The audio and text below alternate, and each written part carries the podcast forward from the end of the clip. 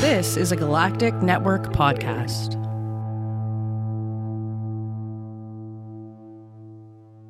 The Podcast of Terror is a great podcast. It's covering movies that are not for children, and thus this podcast is not for children. The hosts are two adults who will use bad words from time to time. They'll also spoil movies if that's not your thing. So if you don't like spoilers and you don't want to hear some dirty language or some dirty references to dirty parts of your body, then please, please, please wash your body parts better and do not listen to this show. If you can handle it, and I hope you can because there's a great podcast coming up, then please proceed with Podcast of Terror.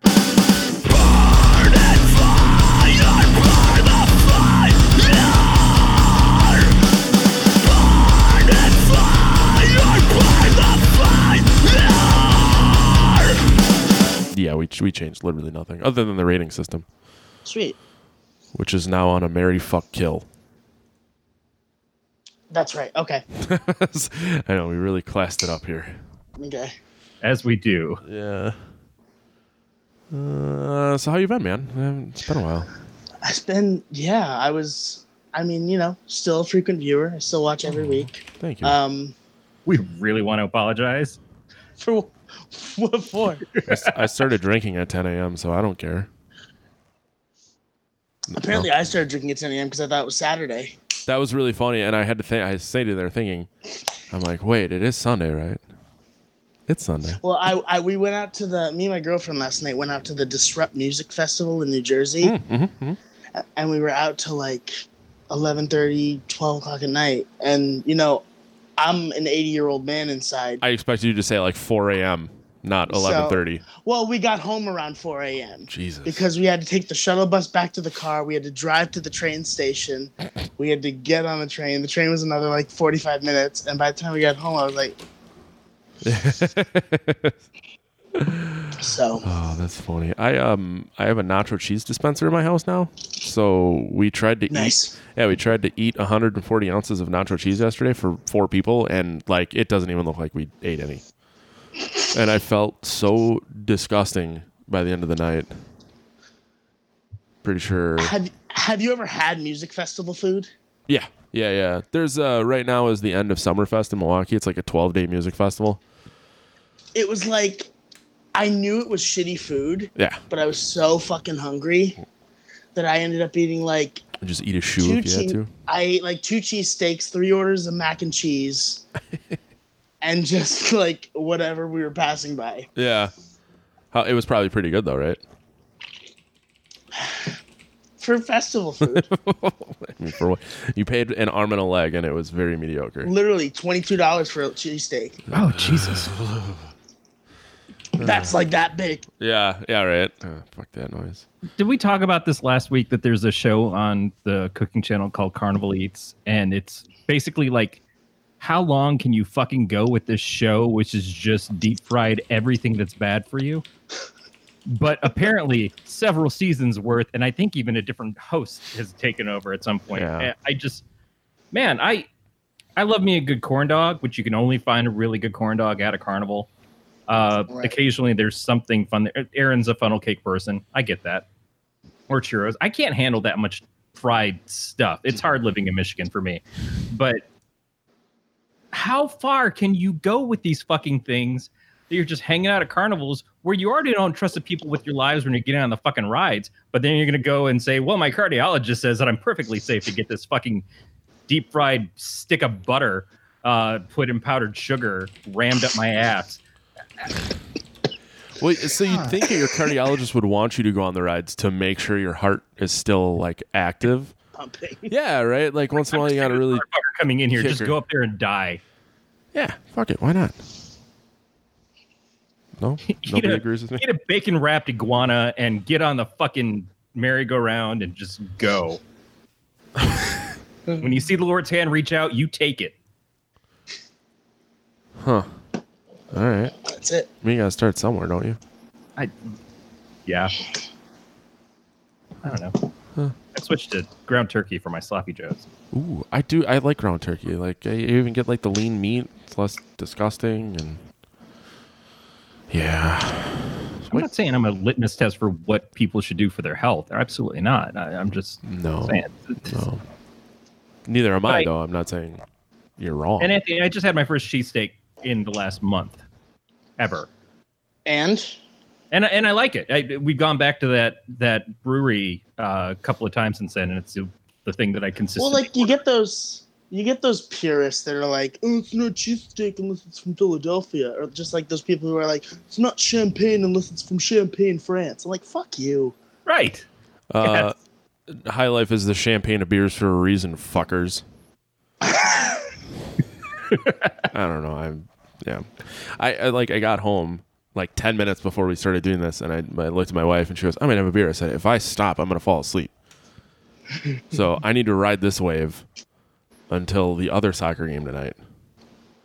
So sorry.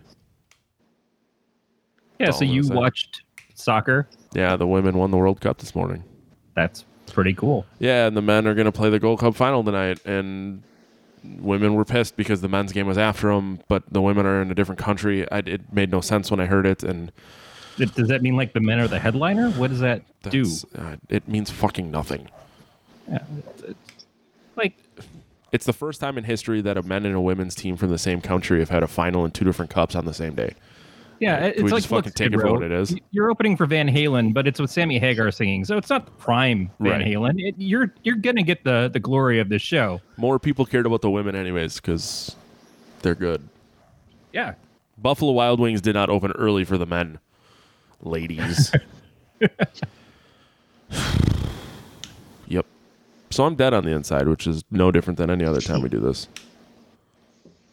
it, it, it is consistent with the Yeah. past shows. But Anthony's here. Anthony. Anthony's here, looking good as always. Mm, dapper as fuck. Thank you. Yep. That slimming black jacket. Yep. I would throw a dollar bill on you if I was near you Thank you very much. in hopes you'd why get wore it naked. as well. In case you weren't sure where The I night was is going. young. The show, the show has just begun. It is 3:30 in the afternoon. The night is very young. Well, it's 4:30 That's for right. you guys. I'm in the Yeah. past. I'm, I'm Marty McFly. Yeah, I should be deep into my third nap of the day by now.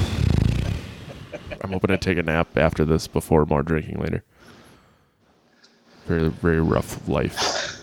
It's just a sleep belch, right? Isn't that what you call it when you like? I just have to pass out for 30 minutes and then I can come back up for air. Yeah, yeah. A power snooze. Yeah. A booze snooze, if you will. It's just like when you you belch in your hand and it makes more room for you to pour more shit down your gullet. That did happen to me earlier today when I finally I ate something. it did. Uh, was I'm not speaking out of turn. I know So exactly who you are, Matt. just- oh, yeah. I Hey, think tell us how you've been doing. What have you been up to? Uh, trying to stay sane and not jump off a bridge. You know, you have 14 movies those- coming out this month. um, fifteen, 15. Jesus but no, I Uh, know because I, I mean, you know, I'm trying to trying to keep myself sane. Yeah. It's hard when you live in like this super fucking busy city, and and you just want to.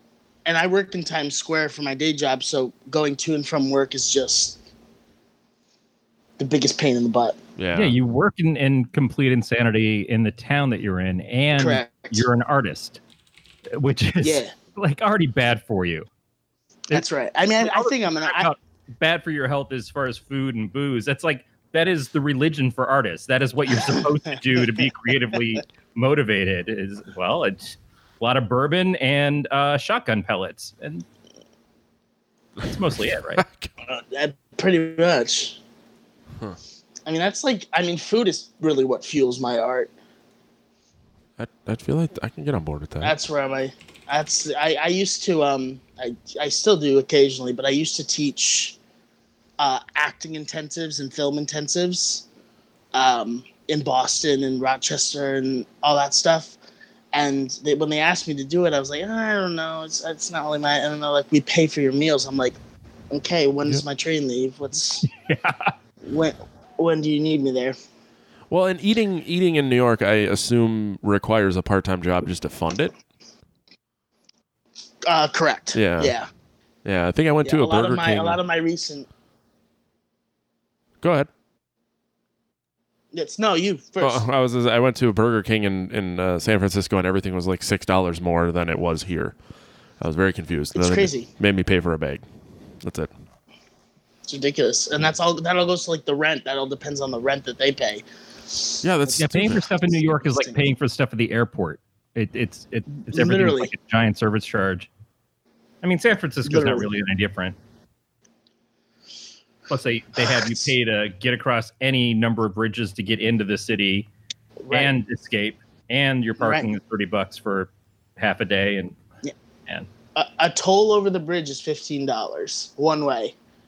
Yep. Why? That's so bad. Yeah, What happens if you take a bus? Is the I'm assuming the it's bus just is just it's. So the bus, it's like it's it's it's like a it's like a three dollar ticket depending on where you're going. When I go into Jersey, it's usually seven dollars round trip. okay. Uh, um, but that's included in the. That's what I like, figured, little but I bits are taken out of every passenger's. So yeah, I don't drive at all. It's Yeah. not. It's not worth it. I assume that when but the you bus is its own personal kind of hell. It's oh yeah, oh yeah. Yeah, well, bless bless your heart for living in a shithole. I mean, trying to think No, of it's it's which friend it's I wanted to poop though. on. like it's one of those things like I've never had the the desire to go live in a giant metropolitan city like that. Um but you the, the people that we know that do uh, it's it's just it's kind of amazing and interesting and like okay yeah if if you're into it then that's the best i just don't think i could ever be into that i'm i'm way too well fat i don't like stairs or people or the smell of urine or any number of things that would ruin it for me but you know if it's your jam good you know you made It it smells like nothing but urine. It is literally you step outside, it smells like a an outhouse. So why do you live there?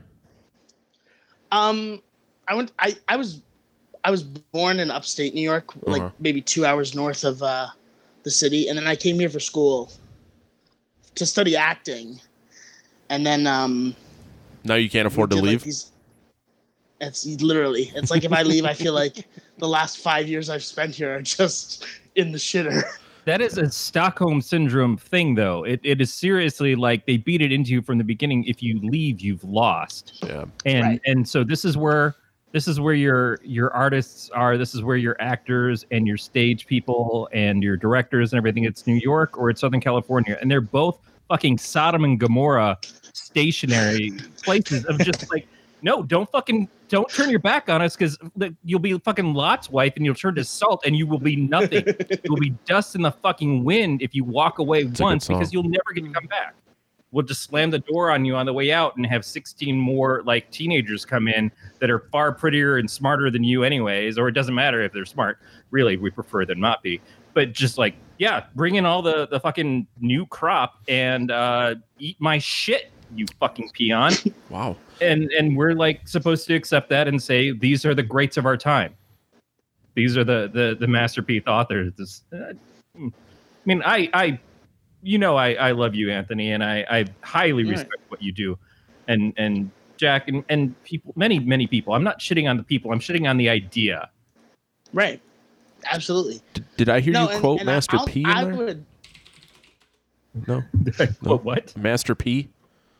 I don't know what a master P is. I assume it's just the guy who's in charge of cleaning up the streets of New York, and he does it by pissing on it. I hope you're kidding that you don't know who Master P is.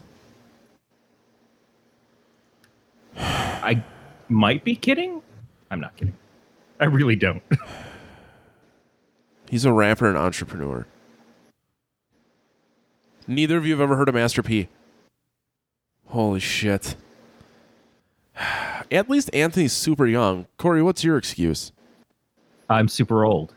But you're There was probably a sweet spot, a, a P spot in there that is a place that I'd not land.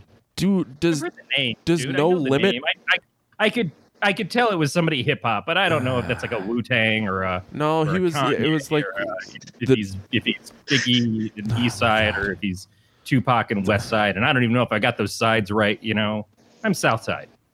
the No Limit Soldiers. He was he started that whole thing. That was like when I was in middle school. So you know, you listen to the hardest of raps to try to to prove that you're a you're a tough one on the the mean playgrounds of a private Catholic grade school.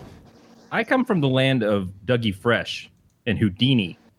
You know, I, I was I was a, a Beat Street back, uh, fucking Run DMC, you know that kind of shit. What I do at night, I call Beat Street. I know you do, and it's all a dark alley. And it's just you in there with your problems. And sweat. I always make sure that I let the sweat run down my face. I really derailed the conversation you guys are having, and I'm not sorry. That's cool. Not one. I think it was being rather insulting to Anthony's people, unintentionally. this is where No, Anthony's it's- supposed to go. What do you mean, you people? Yeah, that backfired.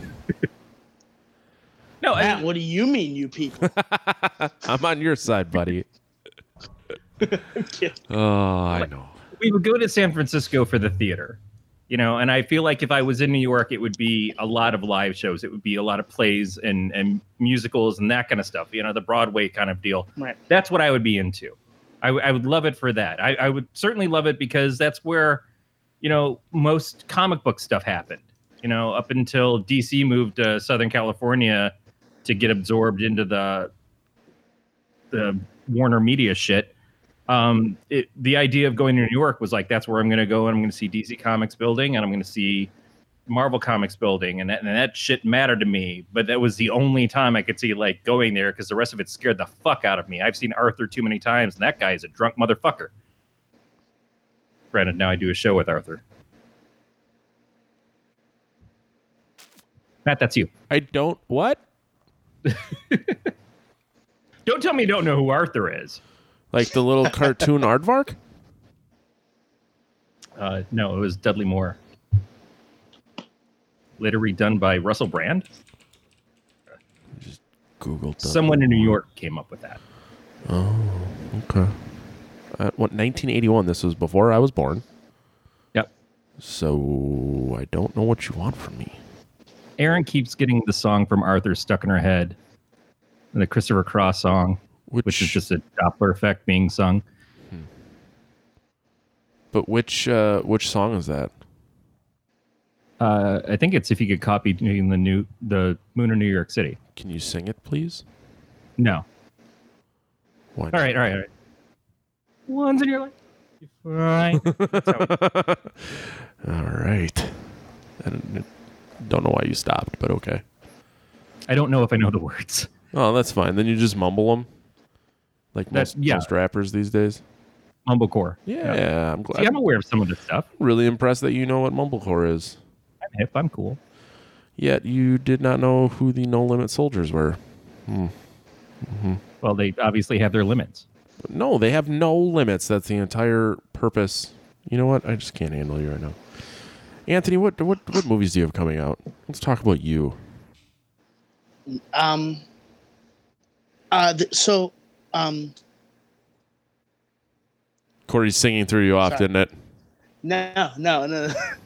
um, this summer I have a um a film coming out uh, called Abstraction, which I think I'm not sure. I sent it to you guys, right? yeah, no, think you, I did. yeah, you totally sent it to us. Okay. I'm just an ass and I Um, haven't watched it yet. I'm really sorry. No, I thought it was the idea is that we are going to watch it to discuss it with you, but that didn't become what this episode was. So Yes. we didn't. oh, There's that too. that's right. Well, you, you know, down the road. Well, yeah, we'll have you come Because It, co- it com- yeah, it com- it comes out. So it, it's, it'll be out on VOD probably. We're uh, end of this month, and then it'll be out on Blu-ray in um, August. So Now, when you uh, say it's going to be on video on demand, uh, is that any particular service, or is it uh, every service, It, or some uh, services harder to get into than others? I see Vimeo, some Vimeo out. on demand. Vimeo. Okay. Vimeo, yeah, it'll be on the same. It'll be through the same ser- through the same um, provider as that's that's that did the video on demand distribution for the audition. Okay. Okay. So they're they're going to be doing this too, and then we're hopefully down the road, like later this year, fall, going to do like a package deal with those two films as well as a few others that I have coming out. Nice. Hopefully, fingers crossed. We'll see. Yeah, don't fuck it up, Corey. Okay. Corey, what is? All right. Guess uh guess not. Thanks, Corey. was I supposed to answer that one? I felt like being quiet was the only thing I could do in that case. I don't know. Not entirely sure what I'm doing with my life right now. And Anthony, you've been uh, directing theater. Um, sorta. Uh, this um this summer I'm uh, directing a production of uh, Matilda the musical in upstate New York. So I don't know. I've never I've never worked with this number of kids before, so we'll see. Hopefully it hopefully it doesn't you know. Take a deep But- because everybody says the the worst things to do is to work with kids and animals. Right. And but you've there you know one here, so I'm sensing some Corey. hostility. No, I'm it's we had we had auditions uh for Matilda um back not in like the audition. It's no, not like the audition. Those no, It's two very different auditions. yeah, two completely different scenarios.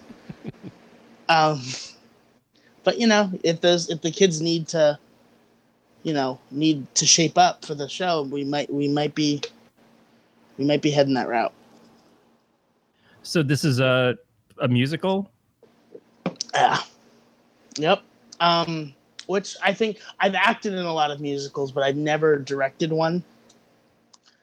Um, but they're a great group of kids. Um, they're awesome. We we had a we had a little meet together, and uh, we start. It's it's. I'm a little nervous about it, but it's gonna be awesome. But it's so what it is. It's it's like it acts as a summer camp.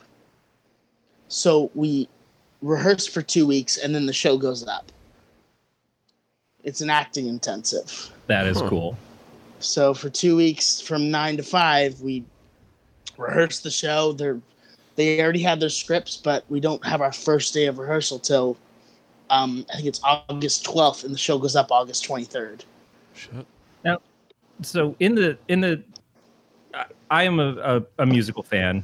Uh, I've seen quite a few of them. I've never been in one. Uh, well, I mean, weird stuff in like nursery school, uh, Christmas pageants, but um, I know there's been like a couple of things that have been sort of like either sci-fi-ish, horror-ish, or like horror musicals lately. Um, and then I just watched finally. I got through all of Umbrella Academy this weekend because you know anything to distract myself from writing. And there was one. There's a scene early in the the film where, or in the series, in the first episode, where they all dance to Tiffany's. I think we're alone now. But then later on in the episodes, they have a dance scene between two of the characters, and it just kind of reminds me of like every once in a while you see a dance scene break out in a movie, um, like uh, Clerks 2, they had the dancing, and I, I love that moment. Having a, a a background in musicals, but also being someone who's very prolific in horror stuff, is that something that you think you would ever either do a musical film or do a musical horror thing yourself? Is is that something that you want to kind of work into what you would normally do with other projects? Um, I mean, never say never. I love uh, Doctor Horrible. I love Rocky Horror. Um, Yep. I I love uh, Repo. Yep. I love I love Little Shop of Horrors. It's one of my favorite musicals ever. Um, even Sweeney Todd. Um, oh, my bad. That's all right. It happens. Yeah. we go. We're always technically challenged here. Am I still there? Yeah, we can hear you. Your video disappeared, but Did I there you are. ya? There we go.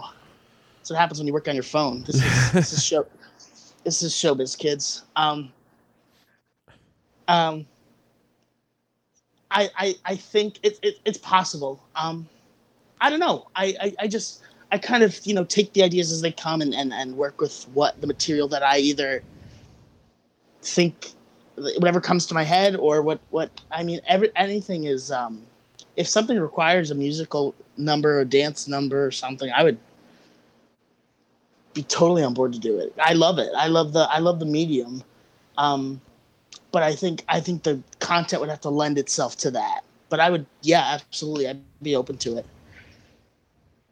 Yeah, it's one of those things where, with Umbrella Academy, as a for instance, you're already suspending disbelief for a lot of stuff as it is, and tonally it fit in what the project was. While there's other kind of horrific things that happen in the show, Right. um, it lent itself to the the taste of like, and they can just break into a dance scene, or they can do this other stuff, and and it's that this kind of thing that I really enjoy, um, because it it just changes your expectation of what you're watching. And Right. sometimes Well, it even gives you a sense of safety in the midst of something that is also making you frightened.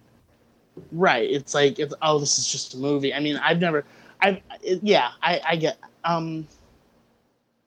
Even like, uh have you guys seen The Shape of Water? Mm-mm. Not yet. There's a musical sequence in there, and it comes completely out of nowhere. Comes completely out of left field because it's like the whole film is in color, but this musical sequence is in black and white, and it's done very much like in the style of like a 30s dance scene on a stage with like a band playing in the background and two and the two uh, characters like waltzing in the foreground, and it's so weird, but it it strangely works for the film. Yeah, and I, I feel like that's the kind of thing is it it's such a shortcut to a romanticism Right. in in a movie when they do that. It it or it, it leaves the tension everything else that's going on that that's why it seems kind of magical to me plus it's also the idea that people would just stop whatever they're doing and break into dance or break into a song and breaking the song is a bit different i mean you would have to at that point want to be writing your own stuff or i guess taking songs and just working them in which Right. both have their their high points and low points but i just i think that i find that fascinating and knowing that you are a person who we've known more or less working in the horror genre and looking at like oh but he's doing matilda. He's doing this kids musical play which seems very different but it's not like anybody lives in a vacuum creatively. It's not like we all come and do just one thing only. Right. Well, and I think everything has like that. Like, I, I, I like to work on the things that interest me, and the things that interest me are so vast, and yet they they're all connected in some way or another. Like Matilda, yeah, it's a it's a kid's novel, but there's some dark, dark themes in that story. Like you have a, a, a kid who's picked up by her pigtails and swung around and thrown out of a courtyard and like you have you know uh the the the the principal of the school who who forces the the overweight kid to sit in an auditorium in front of everybody and eat an entire cake. It's like there are those like there it's I, I think it's interesting there's still those dark themes like and that's what interested me about the piece. And and I, I mean when it comes to musicals i don't think anybody has to sing. Like people are like oh like people sing in musicals because the emotion becomes so so hard to contain that you have to sing. Nobody has to sing. Right. It's not it's not a requirement but it's it's the medium and it's it's pleasant to listen to. And i i i think yeah um well there's levels too. There's there's musicals where they sing all the dialogue that are more operatic. There are musicals where they just have songs occasionally. There was uh hedwig and the angry inch where it's basically it's like him giving a Right. rock concert over time throughout the, the thing but her giving her giving a rock concert but right at the same time there's still a story Right. There's a story there and the music hangs around it, but it's her performing music and it makes sense in the context. It doesn't feel out of place. All of that stuff. It, but I like the fact that, yeah, no one should be pigeonholed into one thing. Uh, that's not how people are. It it's cool if like you have one thing that becomes your signature. Uh, who wouldn't love to have that ability? But it's still nice to see somebody to kind of reach in. And when you see someone like Joss Whedon doing Buffy the Vampire Slayer or an Angel and is known for this show and this amazing, cool horror show, but then he saw all of a sudden like, and here's our musical episode, and everyone's like, what? A musical episode on Buffy? What are you talking about? And then it's incredible. And then he goes and he does Doctor Horrible after that, and you're like, shit, man, this guy's got Yeah. something else going on that we would not have realized without this. I love that stuff. yeah totally boners. But I also agree. Uh, Roald Dahl is the one who did Matilda, right? Right.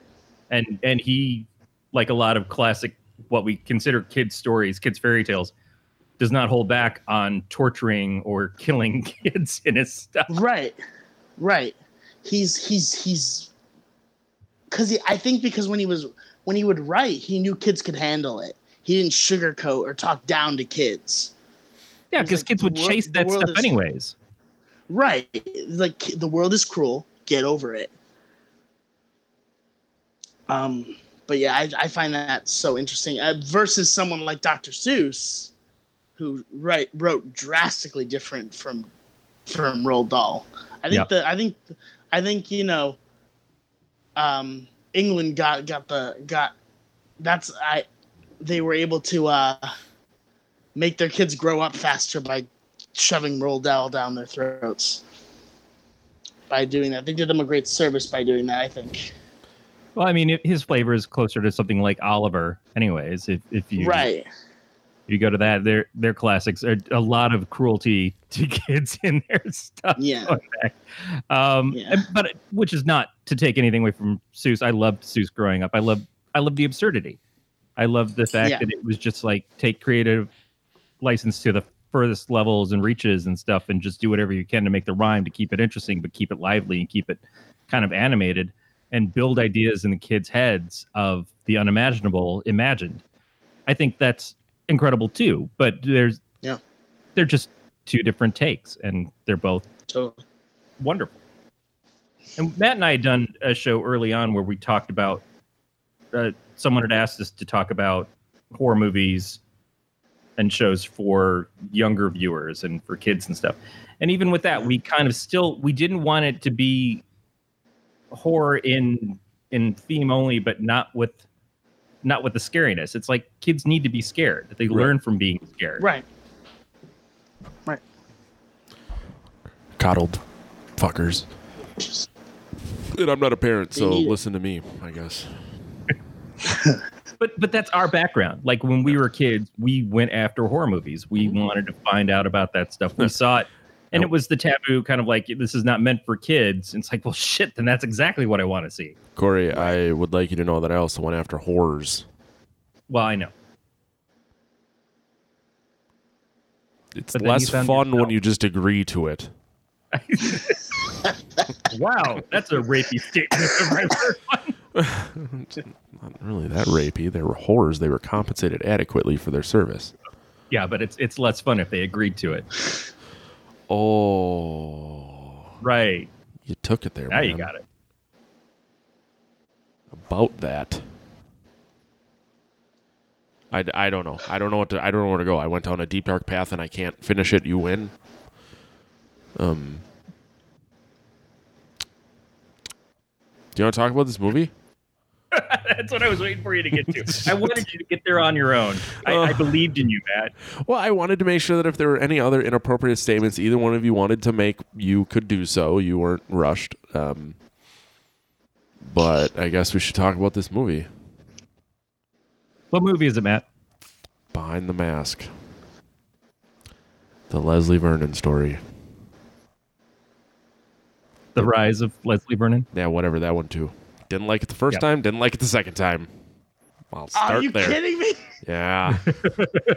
Oh man, I'm like, I'm like, they're gonna like this one. They have to. I, every movie I brought you guys. I I um I I okay. I will wait my turn because I have a very short like uh, what I have to say is not in depth. But I get what they were trying to accomplish. I just didn't care for it. So was it the execution or was it that you didn't really like the idea? No, I thought the idea was really funny. You know, it's it takes place in a universe where all the serial killers that we watch in all these movies actually exist, and it's not that they're insane or supernatural. It's that it's it's it's like being a mechanic. you just Right. kill people because you're in the business of cause of creating fear. I get it. Um, It's like the wolf and the sheepdog that wake up every day and go clock in for work, and then Yeah. the wolf is trying to steal the sheep from the dog, and the dog keeps nailing the wolf down to the wall. Yep. Um, I just I thought the guy was he, the the Leslie Vernon turned into a wiener really quick. Um, some of it just was kind of cheesy and like the well, it's a documentary, but all of a sudden it's like a three camera shot uh, in the library. I'm like, that's that's fine, but I would I would have preferred if they wouldn't have like broke like broke this this situation. Like maybe let it play out, but you're still doing it from like the documentary camera angle. Maybe it doesn't look the best or it doesn't read the best, but you're still sticking with what you've created instead of like all of a sudden you're on a set with a bunch of camera angles and all the shit's happening. Um, also, the the the underbite of the main girl, I couldn't get over it. That's I don't know that's like Gothal. yeah, well, whatever. She should see an orthodontist. Um, it seems really petty, but it's like I can't, I couldn't get past that. Sorry. Wow. Uh, no, that that's fair. I mean, that's the whole point of, of the show is having opinions and stuff. And and I I I agree with you in that when it goes from being the the documentary style movie to all of a sudden not, it it doesn't do enough to change to make it feel like a stark contrast to what you've been watching the whole time. And I I, I agree. If they had somehow managed to still do it as a documentary although those movies usually piss me off in their own way. Uh, God damn, fucking J.J. Abrams. But I, I, I don't disagree that it it seemed to like want to do things one way and then cheated its way out of it when it felt like it had to. But I like the fact that Leslie was a, a bit of a, a douchebag. Not not so much that his character was was awful. It was just that he had to play it kind of like just normal guy. You know, he's he's kind of charming, he's kind of funny, and you have to do that to buy into that they are hanging out with this person who is going to go on to murder a bunch of people and they know he's going to murder a bunch of people. That's the whole reason they're there. Right. Um, but their ethics kind of come out of nowhere of like, oh yeah, this is all going great. This is really good stuff. And uh, you know, Yeah. oh shit, you really killed them. And and uh, that's what we didn't get is the behind the scenes stuff of them talking where they're like, yeah, but it's not really going to happen.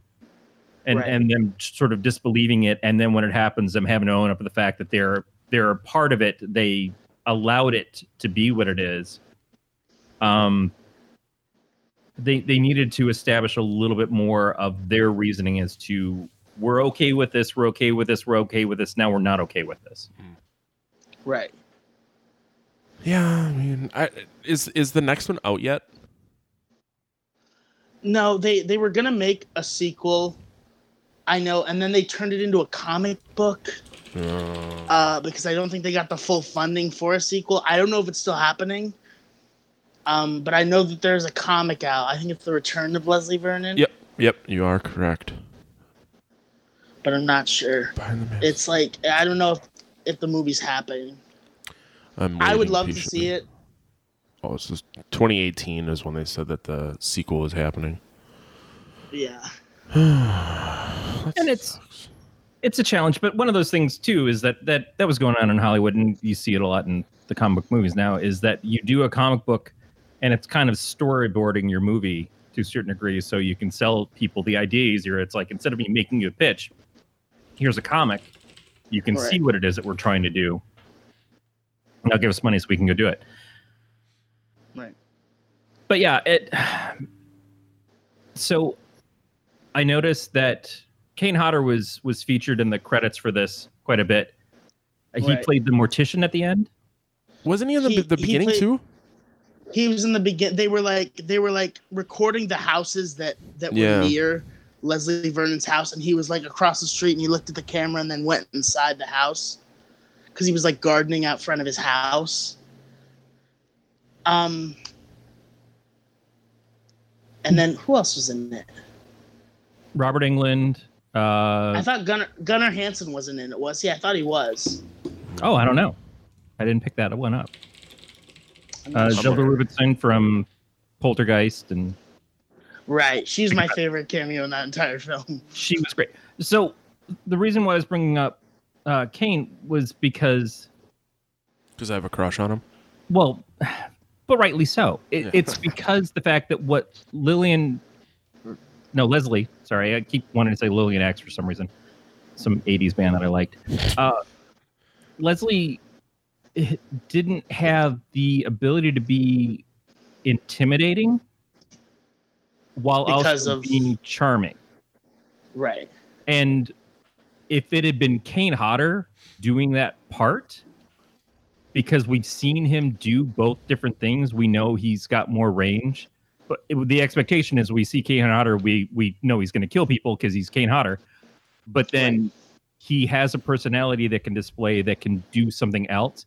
If it had been someone of his caliber in that role, it would have felt a little bit better I think, and and I don't want to take away from the people who were acting this who did good jobs. All in my opinion, they're they're was a good cast. They they did a good job acting in this, but that would have sold it a little bit more because Leslie was just kind of goofy, charming, funny, not psychotic enough, not enough to make you feel that switch happen when he clicks over into being the murderer.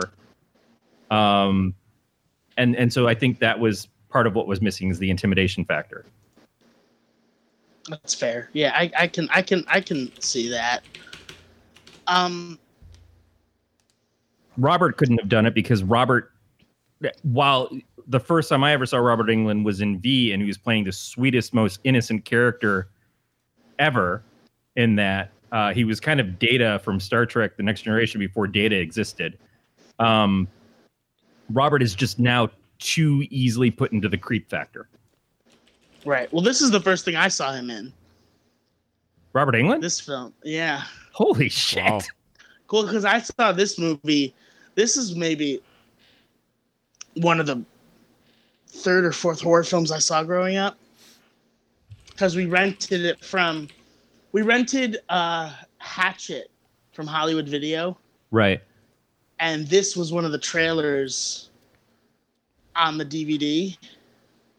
And I was like, "Oh my god, whoa!" And so we rented that the next weekend, and that's And- when I first that's when I first saw uh, Robert Englund in anything. So that's that's funny though because a lot of this is again it's about a, a play off of these other horror movie things that have existed in these characters. One of them being Robert Englund's character Freddy Krueger, all existing in this world, and so you didn't really know the characters I- they were I knew who told. I had I had never seen I had never seen a Nightmare on Elm Street film, and I I had seen Halloween, and I had seen uh, Jason Goes to Hell. Wow. but nothing else.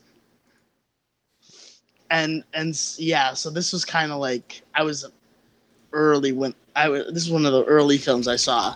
So maybe maybe part of it's that, maybe part of it's nostalgia, but I still think it's like it's one of those films. This is the film that inspired the audition Wow. Oh. um, because I had never made a found footage horror film, and I was like, oh, maybe I could, you know, try something along the lines of this, where it doesn't necessarily follow the victim. It's kind of like a, a video diary of the villain. hmm So that's kind of where the idea for the audition generated from was this film. Where the footage is is beneficial to him. He's Right. trying to create himself into being this legend Right. and and in the audition the guy is trying to basically show himself being a director Right.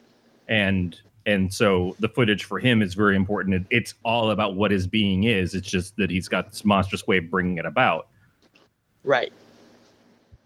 and that is kind of the thing is that if you if you want to be seen as one of the greats how do you make that happen and and i love the idea of the ahab um that you have somebody who comes in who is like the the opposite of you that wants your dr loomis character uh your Right. nancy from from nightmare uh, who's also the final girl but when she comes into dream warriors she's the ahab Right. uh, it it it those are the things that would make you be taken more seriously. You know, a serial killer who kills a couple of people and then just you know no one knows anything about him. He doesn't have a right. mythos behind him. That's not very interesting. And there's so many of these movies that are ripoffs of these things that are that. They're just like oh, some guy goes and drills into people's heads. And so the most interesting thing is the way that he's killing them, but not who he is. Right. Well, and I think that's what's so interesting about our villain in this is that his name is Leslie Mancuso, but he he kind of leeches off of the the the Leslie Vernon mythos. Yep. Because he's like, oh, this is easier than having to create and build my own legend. He just lives his lives his life as Leslie Vernon. Yeah, so he's Jason from New Blood as opposed to the regular Jason Voorhees. He he's Right. he's stealing He's someone someone where else's right. Right. Except he's not he's not stealing that someone else actually murdered people. He's just taking that and making it The legend, right. legend of him, which is fine. even down to like knowing that that um I can't remember Robert Englund's character, even down to knowing that he can't get anywhere near him because he has a restraining order. Right. I don't definitely it was it was like interesting from when he talked about the closet and shit and how he like Right. sabotages all the weapons. He goes, Well, they're gonna do this and they're gonna do this and they're gonna do that. And I'm like, Well, it's kind of yeah, it's interesting how they they they play it out like that because on every single slasher movie the same things happen. So Right. from the angle of like, well, we already know it's gonna happen, so we're just gonna let that happen. But you can't let them go into certain rooms that are gonna like the the whole like womb closet thing. I didn't think really needed to happen. I I still laugh when I see the scene, the scene where where they walk in on the uh proclaimed final girl Mm. just having sex.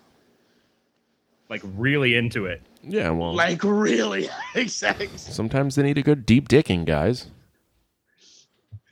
Uh, No, but that that's where some of this falls apart for me is we've we've got the the rule establishment thing already that's happened in the scream movies. To see that same kind of thing repeated of the the virginal final girl. Right. uh i like when they turned it on its head a little bit in uh cabin in the woods where they're like you know and you're the virgin. She's like i'm not a virgin. They're like we work with what we have. Uh, in that part it, it made sense. In this turning the the documentarian into a virgin uh didn't seem to make sense to me. It didn't seem to go with what her character had been portrayed as. Not because she couldn't be but just because there was no hints of it there or anything. It just kind of like oh and everyone keeps telling me stay away from virgins. And it hasn't occurred to me that shit i've never had sex and this guy's been hanging out with me all week. And uh, this is what he's into. No way he could have picked up on that. Really how could he have picked up on that first of all? But secondly just that didn't work. And then that he had walked her through and said i've already sawed apart all these weapons and then she still goes in there and grabs one of the ones that he had sawed apart. he should have led her to stuff of like these are the ones that I don't mess with, and so she goes and grabs one of those and finds out no, he's way more thorough. He did do that. Um, the, to see her go through the same motions that we'd already had the expectations of, and that she'd been shown, Right. like saying I have to go out the window to do this because it's the only way out. I get that, but the other parts of it, it's like she's still playing by his rules, and that didn't really make sense to me. I tore it apart at the end, except I think she was doing it because she knew that's what he wanted is that his final ending he was okay with the fact that he was going to die and that she was going to win he, he wanted to be challenged by this final girl character it just turned out to be her as opposed to the original one but it still felt a little forced on that respect of like it nothing changed from what he had said right. and I would have liked to see her character prevail in a smarter way. But the juicing was fun. That's yeah. I that was yeah. Do you not agree with the juicing? You didn't think the juicing was fun, Matt? No, I was asking if you don't agree. Your your reaction oh. to Corey made me Oh believe no, it. I, oh no, I think so too. Because I, I I was thinking about the line he says earlier when he's like when they're like when he's he's like yeah it's a it's a cider press. He's like, he's like what what's what's it gonna do? Well, you put apples in it and then juice is gonna come out. Oh, tonight tonight's gonna hurt some people. There were there were definitely some funny lines, like the the part where he talks about how much cardio he has to do because he needs to to Right. walk and you know what I mean. Like that shit was kind of funny, but I don't know. This I like um, when he's talking about his pet turtles, and he's like, "Yeah, I haven't fed them in weeks, but little fuckers just won't die." Yeah, I only have pets that I can eat. That, Yeah. that was a good that was line. weird. Yeah, I mean, I- maybe the movie would have better served as maybe forty-five minutes to an hour instead of a full ninety-minute movie. I don't know. That's fair. I don't. I don't really I- know what I would cut out to make it better, though. I don't know. Don't listen to You know, me. it, it it's it's obvious that I it. de- go ahead. no, no. It's. I think. I think. Um, definitely the first two thirds are stronger. I think. Mm-hmm. I think it does. I think the the the third act, the moment the teens get to the house, is when it really starts to go downhill. I love the movie, but I think that's my least favorite part of it. yeah. If the But movie love, had like, really the been the documentary more and and them Right. not deciding to change their minds to save them, if they had walked away and then the documentary becomes them living with the fact of like the reveal later on in the town of what happened and this serial killer. That's probably how I would have ended the film. Yeah, I would have ended the. I would have cut off the film right when they say goodbye to him when he's about to go and and do his shtick, and then maybe cut to the next morning of of like the doc of like the camera guy walking up to her and just saying, "You you okay?" And she's like, she's like touching her head, and there's like a news article or something, just that five teens had been murdered, and she's like, "Just turn it off," and that's where the film ends. yeah, Yeah. Even the part of them like seeing the first teens get killed and realizing the shit's real, and then going Right. away, and him saying, "You got to leave now. I, I I can't do this with you here." If they had Right. actually left, I would have appreciated. It made it would have made them less attractive as people. Obviously, Right. they would just let these teenagers die, but it would have been the reality of like now you have to live with yourself of what happened, and it could have still been the long run is now he starts to come after them. Now we start to see that they start to get taken out. They're his next victims Right. and that was his ploy all along too. But I just, or they become like fodder for the girl who survives if she actually did. We would have lost that moment of her, like showing that she was not virginal at all, um, Right. which was a funny moment. But like all the rest of the stuff with the kids that got killed, they weren't interesting at all. They were exactly the stereotypes that they should have been. So it didn't Right. do anything when they started getting killed to add to the movie's enjoyment. It was just Well, emotions. and in those stereotypical horror films, those those cookie cutter teens are the ones you're meant to hate. Yep. But if this film turned it on its head and made it so these documentarians are the ones that you ultimately hate in the end, I think that would have been interesting. I don't think, you know, a film doesn't have to end with happily ever after. Mm-hmm. right. Like like I mean and that's why I, I try not to to end my films on positive notes. I try to. I mean, I feel, I feel accomplished if my film ends and the audience feels sick to their stomach and empty and just completely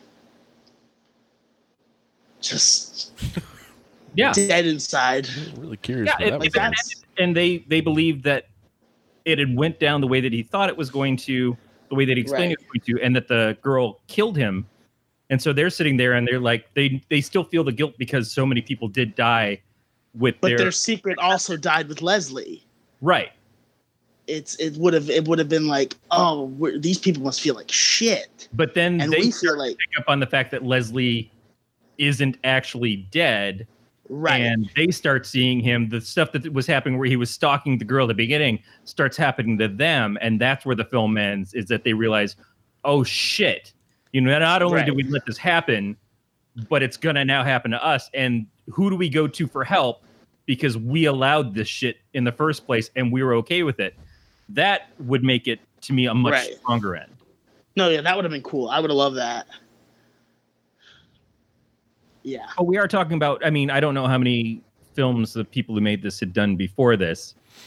Uh, and I mean, I, I knew Angela Goethals before going into this. I, I watched her on Phenom when it was on ABC, like with Judith Light after Who's the Boss went off the air. And I spotted her in other things here. I'm like, oh, yeah, I remember her. She was really cool. Uh, the people in this are great. It's just there's things that maybe lack of experience or lack of budget or whatever didn't Right. allow them to do. And and it's really easy to pick something apart and say, "Oh, I would have done this, I would have done this." But the overall idea is pretty cool Right. and and smartly written in a lot of ways. There's there's a lot of gold here. There's just certain things that for me didn't ultimately work out in the way that I would have done it. But me doing something different, that's again, that's like Dr. Seuss versus Roald Dahl. right. Yeah. Yeah. got no- But I is got- that I why got you picked else. this? Because it was kind of your first foray into this kind of movie and your inspiration for the audition? Um, I I, th- I think so. I I don't. I don't. I don't. I I don't know. Uh, it's it's. I just thought it was cute when you look of. you messaged me and you're like, "Oh, you guys haven't seen this? Oh, that's great!" you just got so excited. I could almost hear your glee I from d- it. Yeah, no, because it's it's it. I I think it's a good movie. I love, and the thing that really really makes it great for I'm I'm really because I I've said this I've said this before. It's it's I'm not interested in the, the scares of horror films. I'm interested in the characters and the aesthetic and relationships and all those types of things. And I think the relationship it's almost romantic between Leslie and Yeah, the, the female videographer, the the journalist. Um, and it, it's it's so I almost wanted them to get together in the end of the movie, I, that like when they have their moment at the end, right before he's like, "You gotta go, you gotta leave. Yep. I can't do this with you here." I I I was like, "Oh, it's it's so." And then when he says, when his head is trapped in the cider press at the end, and he says, "I knew it was you," it's like, um, it's like, all it's like almost a romantic movie moment, but twisted on its head in a when he- horror scenario. when he's talking about what the final girl is, when he when we're Right. even looking at a girl who isn't the one he's been stalking, but he just kind of like when she looks and notices him, and he's like, "Did you feel that? Did you see that connection happen between us?" Right. Like because to him it is a romantic relationship. To him it is. Right. That's that's something that has mostly been missing from from these kinds of films. I, I guess maybe to some degree, like in in Valentine or whatever, there, there's some of it, but in a lot of these things, it's not a romantic relationship between Freddy and Nancy, and it's not a relationship between Jason and whoever is the final girl in that uh, particular m- movie. But we had a connection that was kind of created in Halloween that they ultimately took away. You know, they wanted to be less of a connection between them, and she was just a random girl. Except now in the new ones, it's like she's a random girl, but ultimately he's chasing her no matter what. Um, Right. and and I I loved having that from Halloween two on is that his connection to Laurie Strode was familial. It it was there was a reasoning behind it. Um, it sure that can wear it on you after a little bit, but I felt like in the context of the movies, even when they went back and redid stuff to put in H two O as opposed to what had happened before with four, five, and six, I Well, thought and that, that's a great moment oh you broke up. Moment too in H two O between the two of them. When they, oh me. Yeah. Oh, you came back though. Okay, cool. All right. Um, even that moment in H two O, when Michael is pinned against the car and they their hand and he sticks out his hand, even though you know in Resurrection it's not Michael, but Right. just focusing on H two O, that moment where um, Laurie reaches out her hand to touch Michael and they almost touch and then she just takes his head off. Yeah, It's, it's, like very oh, like um like Ripley and the Alien Queen, you know, or, or where it goes by the time we get to Alien Four. right. It it that I felt like Scream had that at points and, and could have emphasized that more. I still feel like at the end of the day, uh, it should have always been that Sidney was the killer. But in in all of these things, it's like I I love that little bit of humanity to it because a killer with no motivation is very scary, but doesn't make a lot of sense for a long haul kind of thing. And I, I like there to be something there that I can as much as it sounds sickening, I to identify with with the killer, Right. you want a depth to the villain. Uh, You have makes to. Them, yeah, it makes them feel more realistic, which is scarier. Yeah. Well, even like I mean, even looking at the new Halloween, I don't know what you guys thought of it. Um, I I I I, I watched the episode. I need to rewatch it. Um, but you got like the like his relationship with the mask even Right. is so familial and so personal that after 40 years of being incarcerated in Smith's Grove again, which I still have a problem with, but that's a that's the conversation for another day. That's his trigger that makes him I mean ultimately motivates him to escape and to go after the thing that is familiar to him, which is his mask, the thing that he has such a close personal connection with. yeah I, I i had going over it more and more. Like i went from enjoying the movie when i saw it in the theater to having some problems to having more and more problems as i watched it for two As long as you sat on it, yeah and, and just in general it's like well that doesn't work either. Oh and really that kind of falls apart. But i i still think that there's a lot of good in it that i loved. And Right. and some of the problems that other people had with it especially about the the the women being the stronger characters stuff like that that doesn't bother me um, right? but I, I do think in the context of the plan and how things just kind of land into place that i take some issues with to to just like to allow that moment Right. to happen we have to have these other things just kind of like oh well i guess sure if you're shitty at your job cop or if you buy Totally. into the doctor because why would you And those are things that are like that made it like like there were a lot of roll your eye moments in that movie. But I I, I think I I love I saw it two times in theaters and I just wanted to love it and I loved it a little less the second time I saw it. yeah Like it- it- it- I mean, my only issue with the with the women, honestly, is that the granddaughter calls Laurie grandmother every freaking scene. Yes. Have you sp- have you spoken to grandmother? Like, is she fucking Amish? Mm-hmm. Yeah. Like, who does super annoying. that? Nobody talks like that. nobody Nobody talks like that. I don't care how distant you are from your grandmother. Nobody talks like that. Like if you're saying your grandmother or it's in a it's in a possessive context. Yes, but have you spoken to grandmother? Who do, who does that? But anyway, I digress. My mom Wow. gets pissed at me if I ever call her mother because she knows that I'm doing it in some underhanded shit way. Like, don't don't call me mother.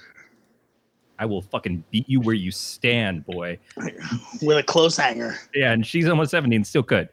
Uh, just yeah, that, that I, mm, Nani and Papa. That's that's something familiar. I, even if you're distant Right. from your grandmother, uh, that, you're not going to just call her grandma. That's true. That there's I call I call my grandma Nani. yeah. It's like it's that's fine, but it's just it's such a it's so weird. It's a weird way of talking that I could not connect to or, re- or relate to in any way. But- yeah that's a that's a weird tick in writing and sometimes and and that that's where editing comes in and having a good editor comes in is it's some the Right. second set of eyes to take a look at those things and, and clean that shit up Right. but maybe Scary thing is, they probably had grandma that second grandmother. set of eyes. yeah What would you say? i said maybe it was checked out by somebody who calls his grandmother grandmother Just like a guy in, in like an Amish like big rim hat with overalls, just like it looks good to me. yeah isn't it danny mcbride like he's, been, he's been hanging out with the amish like kingpin all week Uh, but yeah I, oh man.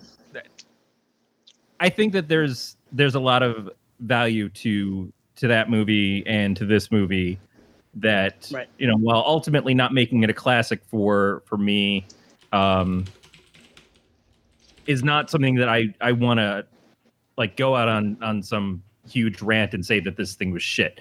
I don't think it was shit at all. I think that there's a lot to like um a lot to have fun with and it's while the cameos are certainly just there to be cameos Right. I never get mad seeing Robert Englund come and show up and get to to play with type. You know, he's he's Right. he is who he is, and I love that he is that person, and I love that he still gets his rewards for being that guy. I I know that he's capable of, of something else. I know he's capable of more. I like to see him have the opportunity to do that if it interests him. But if he just wants to come in and collect a paycheck and just be funny and cool, uh, be that Right. person. You know d- that we got a chance to see Zelda again shortly before she passed away. That we got a chance to see uh, Scott in something other than the Walking Dead stuff. I mean, it's over ten years Well, back. Right? Scott Wilson is another is another character in this film who I like absolutely I was like so fascinated by his character and I wish he was in the movie more. Yeah, I wanted to Um, see more of his his character, his character story and background, and his wife's. Like I loved them. Right. Like was she his final girl? Was what? Where did they that come from? Right. That that's It, it was that's pretty cool. yeah. I think so too. I think I think um just even like when he's talking about like the good old days uh and he's just like He's too cutting the carrots. he's too young to be talking about the good old days. By the way, just throwing that out there. Who's Who, that? Scott Wilson? Yeah, I mean, I guess the guy was old as fuck. I shouldn't even. I'm just gonna go back to my own little world. I guess it depends on what your good old days are. I, I think we all have our own personal Yeah, good old No, days. totally do. Carry on. We're not a country we're trying to make great again. We're just my, my good old days were Mountain Dew in glass bottles. That that to me, that's a good old day thing.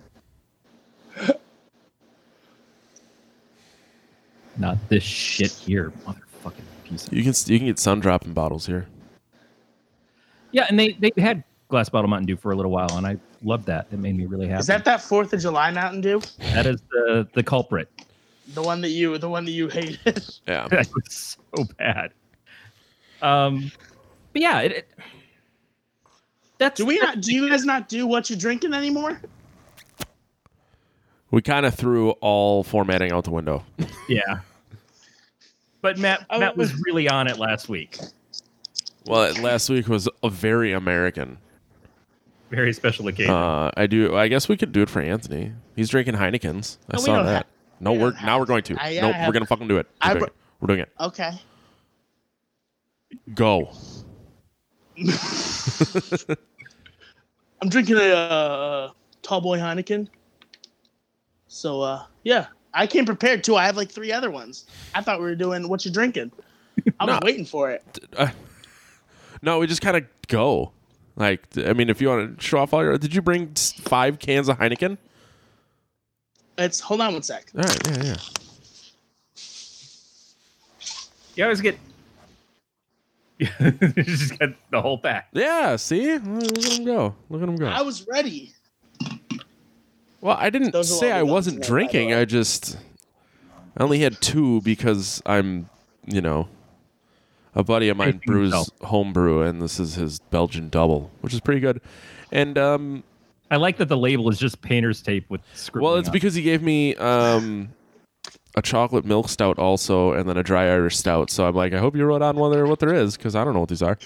And then the other one is a strawberry rhubarb beer because I had to get my fruits with my beers.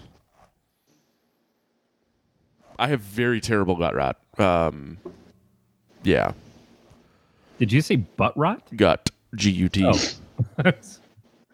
I believe one foul is the other. Well, after all the nacho cheese I ate yesterday, butt rot is sure to follow. Like there was a couple times I thought I was gonna have to do an old sausage thrower out of this room. What is a sausage thrower, you ask? Because you're both staring at me. Uh.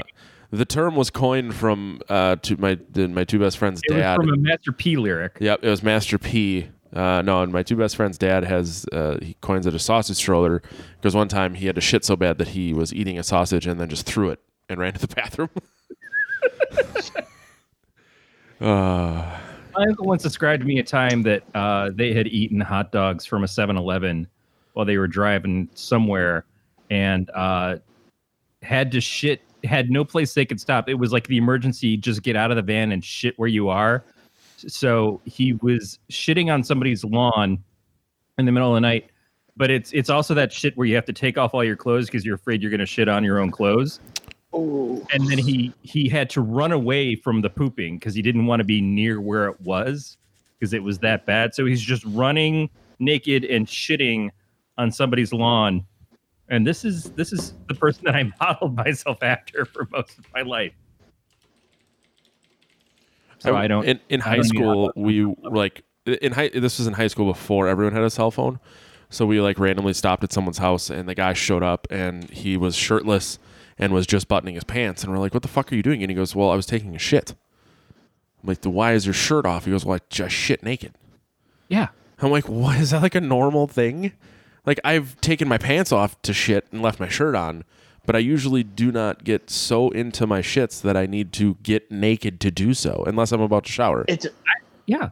Go ahead, Anthony. depends. It could be an event. Sometimes it's an. I. I. You know, we're not going to get into too much detail, but yeah, I. we will. We absolutely will. Yeah, sometimes they're wet and slappy. The audience demands it. Yeah. Like, the audience demands to know about my bowel movements.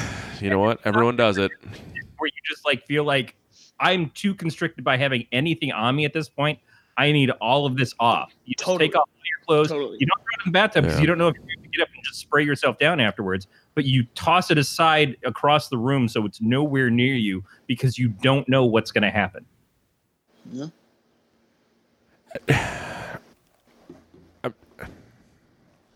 Also, don't you get hot when you shit sometimes? No, Oh man, I Just not generally I I have things to do, so I normally don't take too much time when I'm taking a shit.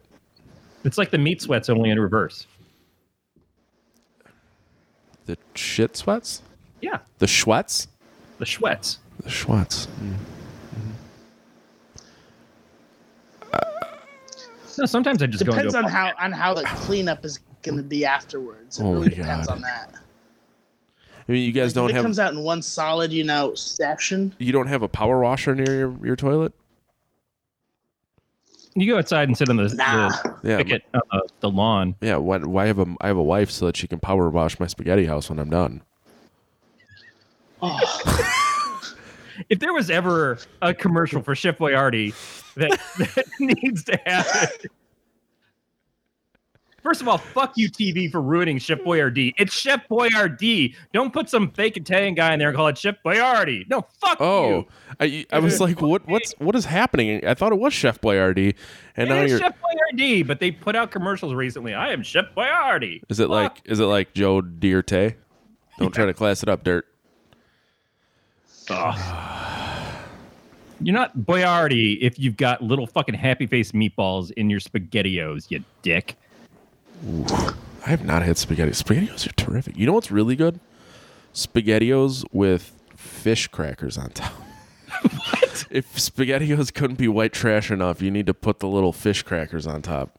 All right, I, I it took me a second to realize that you're talking about Pepperidge Farm fish. I was trying Yeah. to figure out if they were crackers that you feed to fish or it was crackers made from Sprinkle fish food on top of my spaghettios.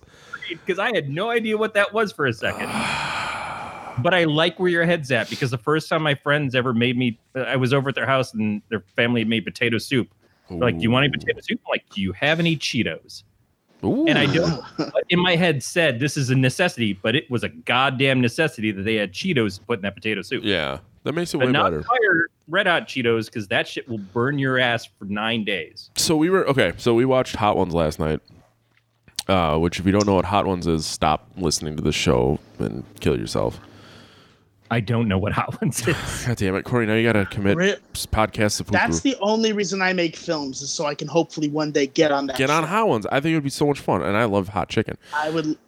So basically, it's a it's a uh, an interview show on YouTube where they eat progressively hotter wings until they Okay, get I actually have heard of this. okay. Okay, so it was the Adam Devine Fourth Ju- Fourth of July episode. Um, yeah. and I, w- I, I was trying to compare like the hottest wings at Buffalo Wild Wings, which everyone should know what that is. It's a national fucking chain. The blazing ones are about three hundred thousand Scoville units. The hottest one on that show is two million. Yeah. like that is fucking Well, you can- outrageous. You should. I've ordered uh, their um. Oh God, what's it? I think it's the hot ones. Uh, the hot one sauce that they Yeah. sell on their website. yeah, you can get the the last dab and the other one, I believe. I still fucking have it. I can't finish the motherfucker. Is it? Did you get the last dab? The the one where yeah, it Okay. has it has to be either that one or, or um, I don't think I got Mad Dog 357 because that's not theirs, right? Uh, no, it's not theirs. Um. Oh, apparently you can buy all- of their sauces. It tastes like a freaking extract. It tastes like an ingredient. It doesn't. It's so it's delicious. It's like sweet, but Really? that's the initial bite, and then it gets Yeah. really fucking. It tastes like you have a battery burning in your mouth. Mm-hmm. Yeah, they have Los Calientes, which is the less lesser hot of the two, and then the, the last dab. Last dab's sold Uh, out. Reaper edition. It's a, it's a good sauce. It's just really, really, really, really fucking hot. oh damn! I really want to get this pucker butt. we were talking about it last night. It was one of the sauces. It's only twenty bucks. It's not that What bad. they need to do is they need to make a lip balm, like a lip gloss, for women. For women who are into hot ones who can handle it and everything. So they put the lip gloss on, and then if they kiss a guy and he cries like a little bitch, then they know that he's not worth dating. I'm a marketing fucking genius. You should get a marketing job. Ah man, work. Uh, we should just get new jobs. Yeah, should somebody should pay us for this. I really wish I got paid for this. I don't know why someone should change that. By the way, I disagree. Nobody should pay us for this. Why not? I don't know. Everyone should pay us for this. Like your absenteeism of watching the movie to the ending it most of the time, and, and my Hey, I've been better lately. I've going been on? better lately. Yeah. Did you watch all the way through the credits on this one? No, because I had to leave so I could go watch American soccer. Did you watch the mid credit sequence? no, I had to leave to watch American soccer. Should I do that right now? Should we do this on air? It was no. It, it it's a lot of. It doesn't that's help what I was when. It doesn't. Otter playing a mortician Oh, who, who's going, and the the battery's on the the table and everything, and he starts to take the the uh, cover off of it, and it's laying there, and then all of a sudden you realize that the dude's still alive, and it just gets up. yeah. Well, it doesn't. It doesn't help when I don't like the movie. Um, just calling a spade a spade here. So, Well- sorry, bud. I don't, it's not your fault. You didn't make it. I know, but still, I want to bring you guys a good movie. A No, movie, I- no, not a good movie. A movie that you guys like. I like this movie, Anthony. I I Okay. I have problems with it, and some of them are, are similar to the ones that Matt has. But When I was watching it last night, Erin's like, "Oh, you've never seen this?" She goes, "This is a great movie." I'm like, "Okay," and she's like, "If you wrote a horror story, a horror book, it would be this." I'm like, "I don't know that I agree with that." When, But- what did she say when when you had to watch Cure for Wellness? She said like "fuck you" or something. yeah, basically, When you said you were watching a Cure for Wellness, she's like "fuck you." yeah, just like. "Oh, What are you gonna watch today? I'll, I'll watch the, the horror movie with you. I'm like, it's a cure for wellness. Nope, fuck you. I walked out the room. nope. Oh man. Well, what makes you guys feel any better? I'm going to see Midsommar tonight. Oh, you gotta let me know how it is. I, I'm curious. So, I- something popped up on the I internet about it, and now I'm kind of worried about it. Everybody's talking I about it, but it's the same not like- person who I did didn't- Hereditary. Hereditary. That's why Yeah. I'm worried about it because I didn't like that movie. Neither do we. God damn it. We cannot find a, a, a friend of the show that is going to come on here to defend that fucking movie. That's because that movie Um, is garbage. I get, I get what it is, and I get the audience that it's serving. It's Yeah, just not for me. assholes. It's too slow. I'm fine with slow burn horror films, but it's too slow, and it's too. There's like not a lot going on in it. And and and what does go on doesn't make sense or jumps to such huge fucking conclusion. And then but I has- love, I love the. Wicker Man. So I'm, I, and they say this is like the Wicker Man. I like those type. the Like Nick I, Cage I, Wicker Man. Not the who likes the Nick Cage the Wicker Man? You The one with it. Christopher Lee, I- the I- I- only Wicker Man.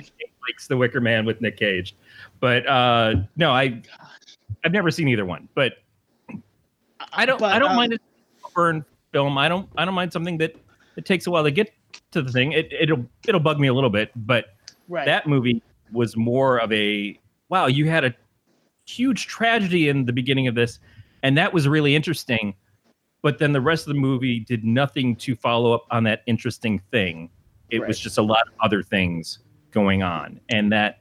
Uh, every time I talk to Erin about that too, she's just like, two fucking hours. It was two fucking hours, and it was bullshit. Right. The well, and, like you have those like, s- you have those like, there's a difference between someone who's a fan of horror and someone who's a mainstream horror fan who only watches a horror movie when a Get Out or um, Hereditary or an Us comes out, and they miss all these hidden gems that come out in the indie world or even in the mainstream world. Like,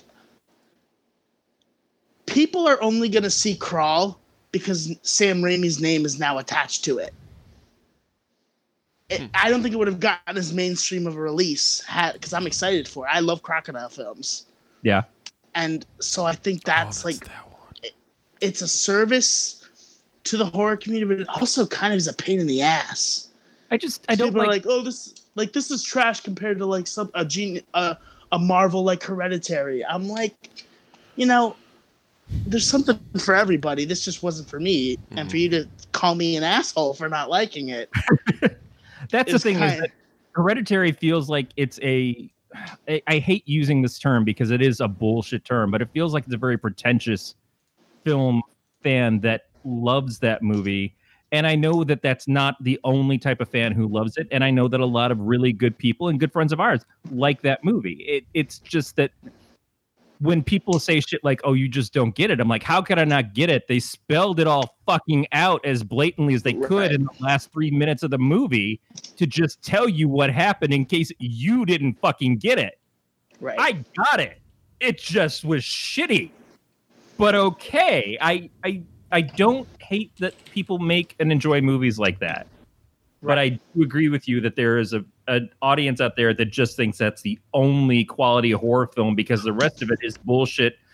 People cutting off people's heads or or Saw or Hostel or whatever else. I think And It's, it's like- very funny that you just mentioned Saw. It is, but it's but that's not all that horror movies offer. Right. We talk about a whole bunch of different kinds just in this episode alone, and like if it's the one thing you love in horror films, great. I'm glad it exists for you. And again, I don't like shitting on the person who made a movie that did, you know, connect with an audience and Right. told their story and made, you know, art that is incredible. It's incredible to see that film get made. And the Right. performances and stuff from people in it were really good. I just I don't like it. I don't. Well, I, and I don't think that this that this what's his name R Artie R R um the the auteur behind Hereditary and who made Midsommar. I don't believe he's out to get anybody. I don't believe he's out to No. make a quick buck. I believe that this is the story. This is what he's interested in. And who Yeah. knows? I might go see Midsommar and fucking love it. Right. I don't know. I haven't seen the movie yet. Um, I'm going off of people, critics who have said if you hated Hereditary, you're going to hate this movie, which I think is kind of unfair. So that's why, if I were like one of those pretentious assholes, I would say, "Oh no, I didn't like Hereditary. I won't see this one." I'm still going to see it because I haven't seen it. It could be those critics could just be full of shit and not know what they're talking about. Yeah, I'm probably not going to go to some little rinky-dink shit theater like I did the last time. Well, I don't live there now anyway. But uh, to to watch it, I will probably wait to see it hit a Shutter or a, a Netflix Right. or whatever. But I'm not against seeing this person's other work. And the fact that I've sat through Hereditary twice means that I will go through the torturous Ooh. travels of watching Right. this fucking movie again. and there were there were good things about the movie. Like there were st- there were moments where I was like, "Oh shit, this is That's- scary as fuck." That is probably But what that- pisses me off the most is that there were I think I said there were probably three different quality horror movies that could have happened from stuff in that. Right, It just was none of them. right, right.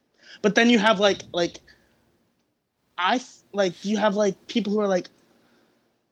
I keep saying that, but like, I loved, and I shouldn't have, but I loved the Child's Play remake, reboot, whatever you I'm hearing Well- great things about that remake. Yeah, I haven't same seen it, but it was what a it's a totally new premise, which is what a remake should be. It's not rehashing old ideas. The only thing that's say, the same in this is that the kid's name is Andy, the mom's name is Karen, and the doll's name is Chucky. Yeah. Those are the only things that are the same. And it's it's I and Mark Hamill in it was Is he good? superb. Yeah. He was he was so good. Cause it's like I like how it's I mean, I don't want to spoil anything, but it's like it's an AI. It's not inhabited by the soul of a serial killer. So I think it's really funny that they went AI because it is so prevalent and with how much Right. AI exists in the world. Yeah, that that's what made it most interesting for me, be, Yeah. especially given my line of work, and I assume Corey's at least somewhat in agreement with that. Yeah. So it's chopping mall. Yeah, Sort of. yeah. Kind of. Yeah, and so this is. I, I went on a rant on Facebook uh, to not go on it here about the new Shocker. Sorry. uh, Little Mermaid I read your And- post, yeah. and the people who are pissed off because the actress is African American, and and I, I don't cotton to that. I that's a terrible term of to choose. Uh, I don't enjoy that uh, feeling of because it's a person of color playing the role that people are pissed off. Um, but I don't love the the remake itis. I, I don't uh, love the remaking all of their animated films into what they call live action that live aren't. action. I said something to my wife about it, and she goes, "Man, people are going to be pissed when they realize Jesus wasn't white." Like, yeah, you're not wrong. That, that's absolutely true. But remakes bother me, you know, because Yeah. there's we're at a point in time where there's so much ability to have new things, and we still go to the cheapest, easiest possible thing to do, which is just give people more of the shit that they already have. And I Well, don't yeah. love that. At, at, at the same time, we are also at a point where there's so much need for content that it's inevitable. But There- for the last there- 10 years or 20 years of just remake, remake, remake, remake, with nothing inspirational coming from it, There's a built-in fan base for it, and that's Mm-hmm. ultimately why they do it. They don't have to put in the work to create to build up the fans and get people interested. People are already interested. yeah. because the kids that watched the movies when they came out are now the ones buying the tickets 20 years later and it's like ah, gosh i wish i wasn't such a such a slut for disney no, absolutely. because i i love them so much i love them i would do i would die for disney Wow. and that's the that's the shitty thing because i know that they'd be like oh it's, it's, thanks i guess you Yeah. know whatever um but no it's like it's yeah it's it's it's it's a little i mean and i don't know if you guys saw it but the mulan trailer came out today I, I Is that live action too? out. I haven't watched it. but it's that's not going to be they're not taking using any of the songs so they say and they're making it much more of a war movie. Now mulan is not my favorite disney film but i think that that's a cool concept if you're going to make a live action film. They're not putting the songs they're making a mulan film that just happens to be by disney. See, I wasn't into it, but I liked what they did with Maleficent in theory because I haven't seen the film. uh, But the idea of we're not retelling Cinderella, we're telling the story of Maleficent. that was my ish that was that's one of the disney films i cannot stand Yeah, and I I know that that's not a movie that I want anyway. Right. But at least it was a concept that it was similar to doing totally Wicked. right well and that's the I, it's so funny you mentioned that because i i i love the music in wicked but that's another issue i have is i haven't i take issue with villains needing morals and needing a reason to do what they do. Like she's called Right. the wicked witch of the west. She was Yep. destined for this. Uh, maleficent is called the mistress of all evil. She's that way because that's what she enjoys doing. That's what she chose. And so i think it's it's it's fine to do if you want to hear that story. It just doesn't interest me. Well, but at the same time, like we were just a few minutes ago talking about the Leslie Vernon character having some of the motivations of him and having the the Right. romanticism between him and the other makes him feel more relatable, which makes him a a broader, totally more interesting villain in, in the fact that his motivations led him to being this person that he is. right And so it, it's a little bit weird because the Wicked Witch of the West for for me, you know, growing up, I listened to the eight track of Wizard of Oz a billion times as a kid. Uh, and she's never needed more than what she was in my head. You know, Right. she's a great villainous character. I didn't need depth to that character. But if it was a new story, I might be like, why is she Right. that? And well, I, in the that yeah. I,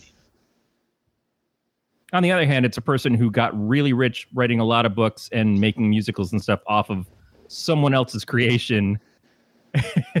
right. Well, and have you have you read the book? Have you read Wicked or seen the musical?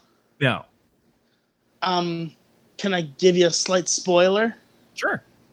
So, the thing I like about Wicked is that it introduces a new villain, where she is no longer the villain of the story. The villain of the story is the Wizard of Oz, who has man- who has manipulated all of Oz because the Wicked Witch saw something she shouldn't have. You know what's really fucked up is I've seen Wicked. Just throwing that out there. How sober were you? One hundred percent. I took my wife Oh, on a God. nice date. That's nice. That's sweet. Yep. If if, How, so, if how sober were you by the end of the night? I didn't drink one one bit. Really? Oh, Yeah, I, I'm. I, I liked it. I'm not saying I didn't like it. Uh, it was definitely more for her than me, but I didn't have a bad time. if Erin and I went on a date and saw Wicked, it would be her treating me to something that I would be interested in, not the other way around. But I totally, I totally get it. And and again, it, that's that's a great writing tactic of every character is the star of their own story. Right. So if if you're watching uh, the Wizard of Oz, it, it's Dorothy's story the whole way through, but it's also in the the Cowardly Lion's life. It's his story, and in Scarecrow's life, it's his story, and to Toto, it's it's his story, and to the Wicked Witch, it would be her story, and so. There should be a, a feeling of like just because you heard it this way doesn't mean that that's the only way that it should be told Right. and I, I appreciate that. And and I, as a person who's also written stuff and thought about putting in the public domain uh, in my own lifetime, as opposed to for waiting for the Mickey Mouse laws to break through, and because I just think it's interesting to see people do different takes on stuff. I don't have a huge problem, literally, with someone saying, "Here's Wizard of Oz, and I'm going to tell it like this."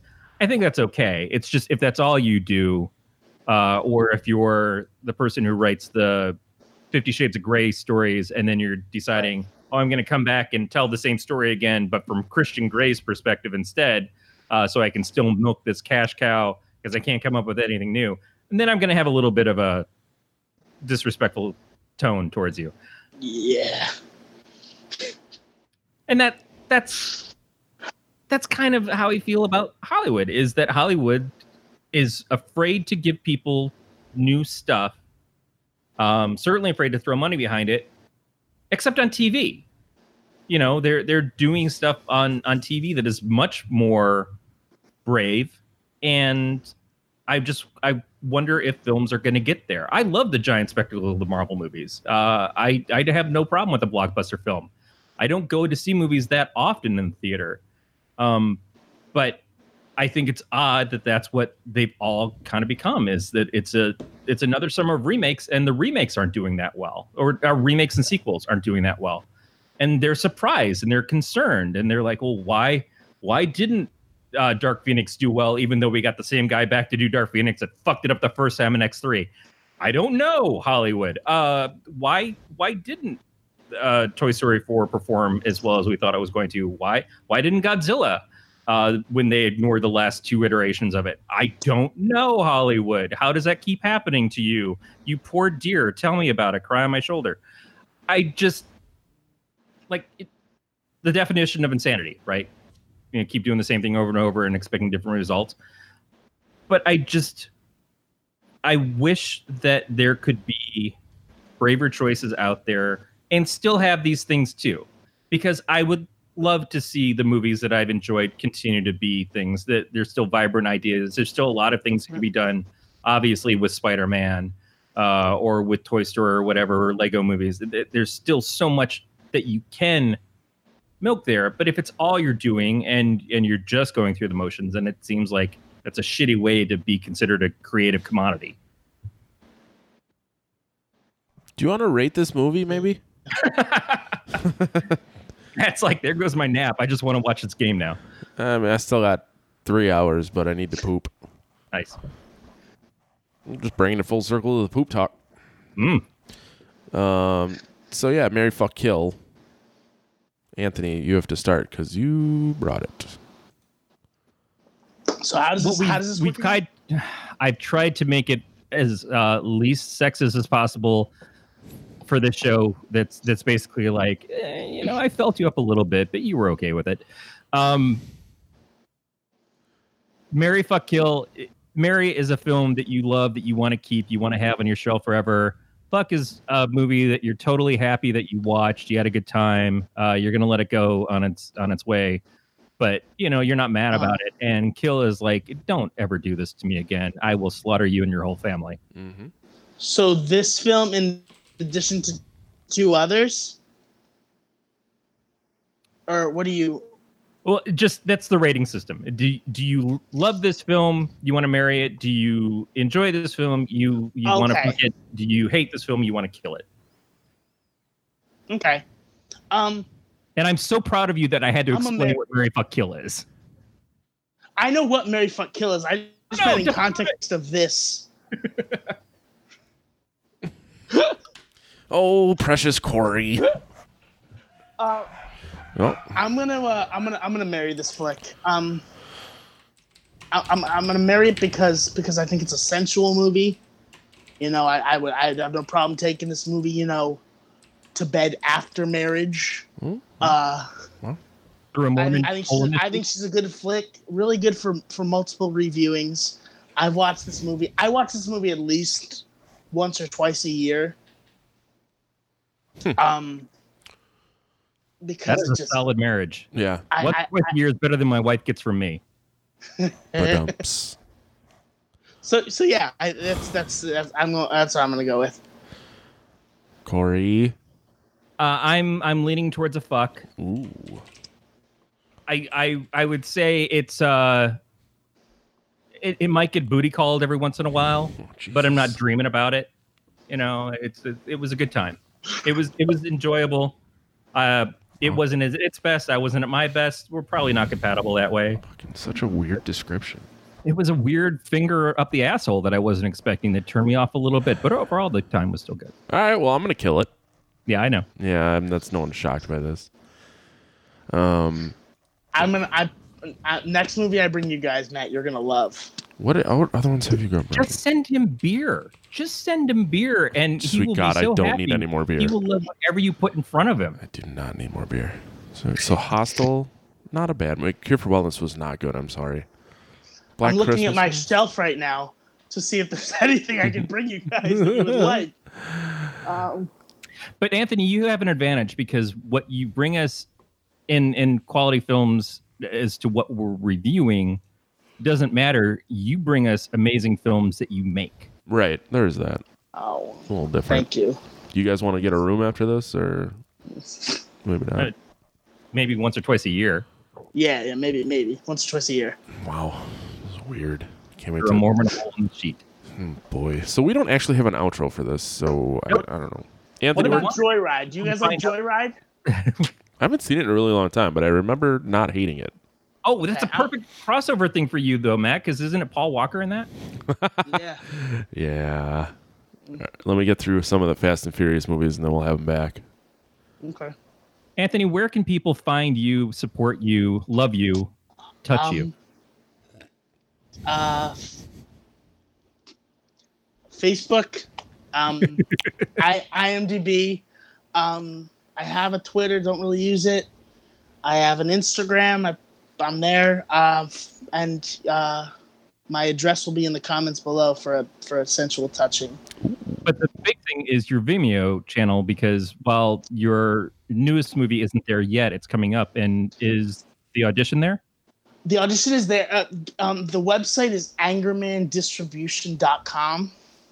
And that's the easiest way to get. And that has the link to their Vimeo channel that has a bunch of great titles on it, a bunch of independent films, a lot of them horror.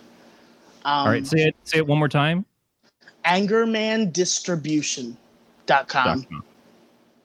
And that's that's definitely that's the best place. Social media is uh that's a kill for me right now. Um, but Mhm. I, But yeah, I, I definitely like- there. I love having a, an open door for people to have contact with us and everything. It's not about that. It's just that social media in general is a pain in the ass. Um, that's why people should email us. If you really want to. Yeah. You can. Love you too. Pot at gncast.com. Yep. Corey?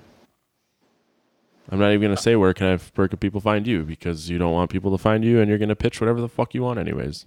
Not about not wanting people to find me. It's just that I'm not really entertaining anywhere. What do you But want to push this week, Corey? You've got your new podcast. I do. I'm excited to talk about and hear more of. Um, well, if you listen to the show, you already know. So But if you didn't listen to the last show, you might not. it's the Cast and the Furious. It's Matt Vincent and I doing live commentary over the Fast and the Furious movies. And then after the Fast and the Furious movies, we'll find other hyper high dollar action movies to talk about. Uh, it's actually just nonsensical. He, he, yeah. I can't wait for your review of Hereditary. Well, so Twilight came up. I don't know if I told you this, but he wants to keep Twilight on this show. So Twilight will not be on Cast and Furious, but it still Twilight will. It still will happen here, eventually. But he's a busy man. I don't think we're doing the second episode till like the fifteenth, so a week from tomorrow. Yeah. And then, of course, looking forward to the uh, Angry Birds film. Uh, fuck man, I'm sure he knows someone that was in that movie, so we'll have that person on as a guest. Anthony's just shaking his head. Uh, but yeah, I think that'll do it. Uh, next week we're gonna do Saw one and two.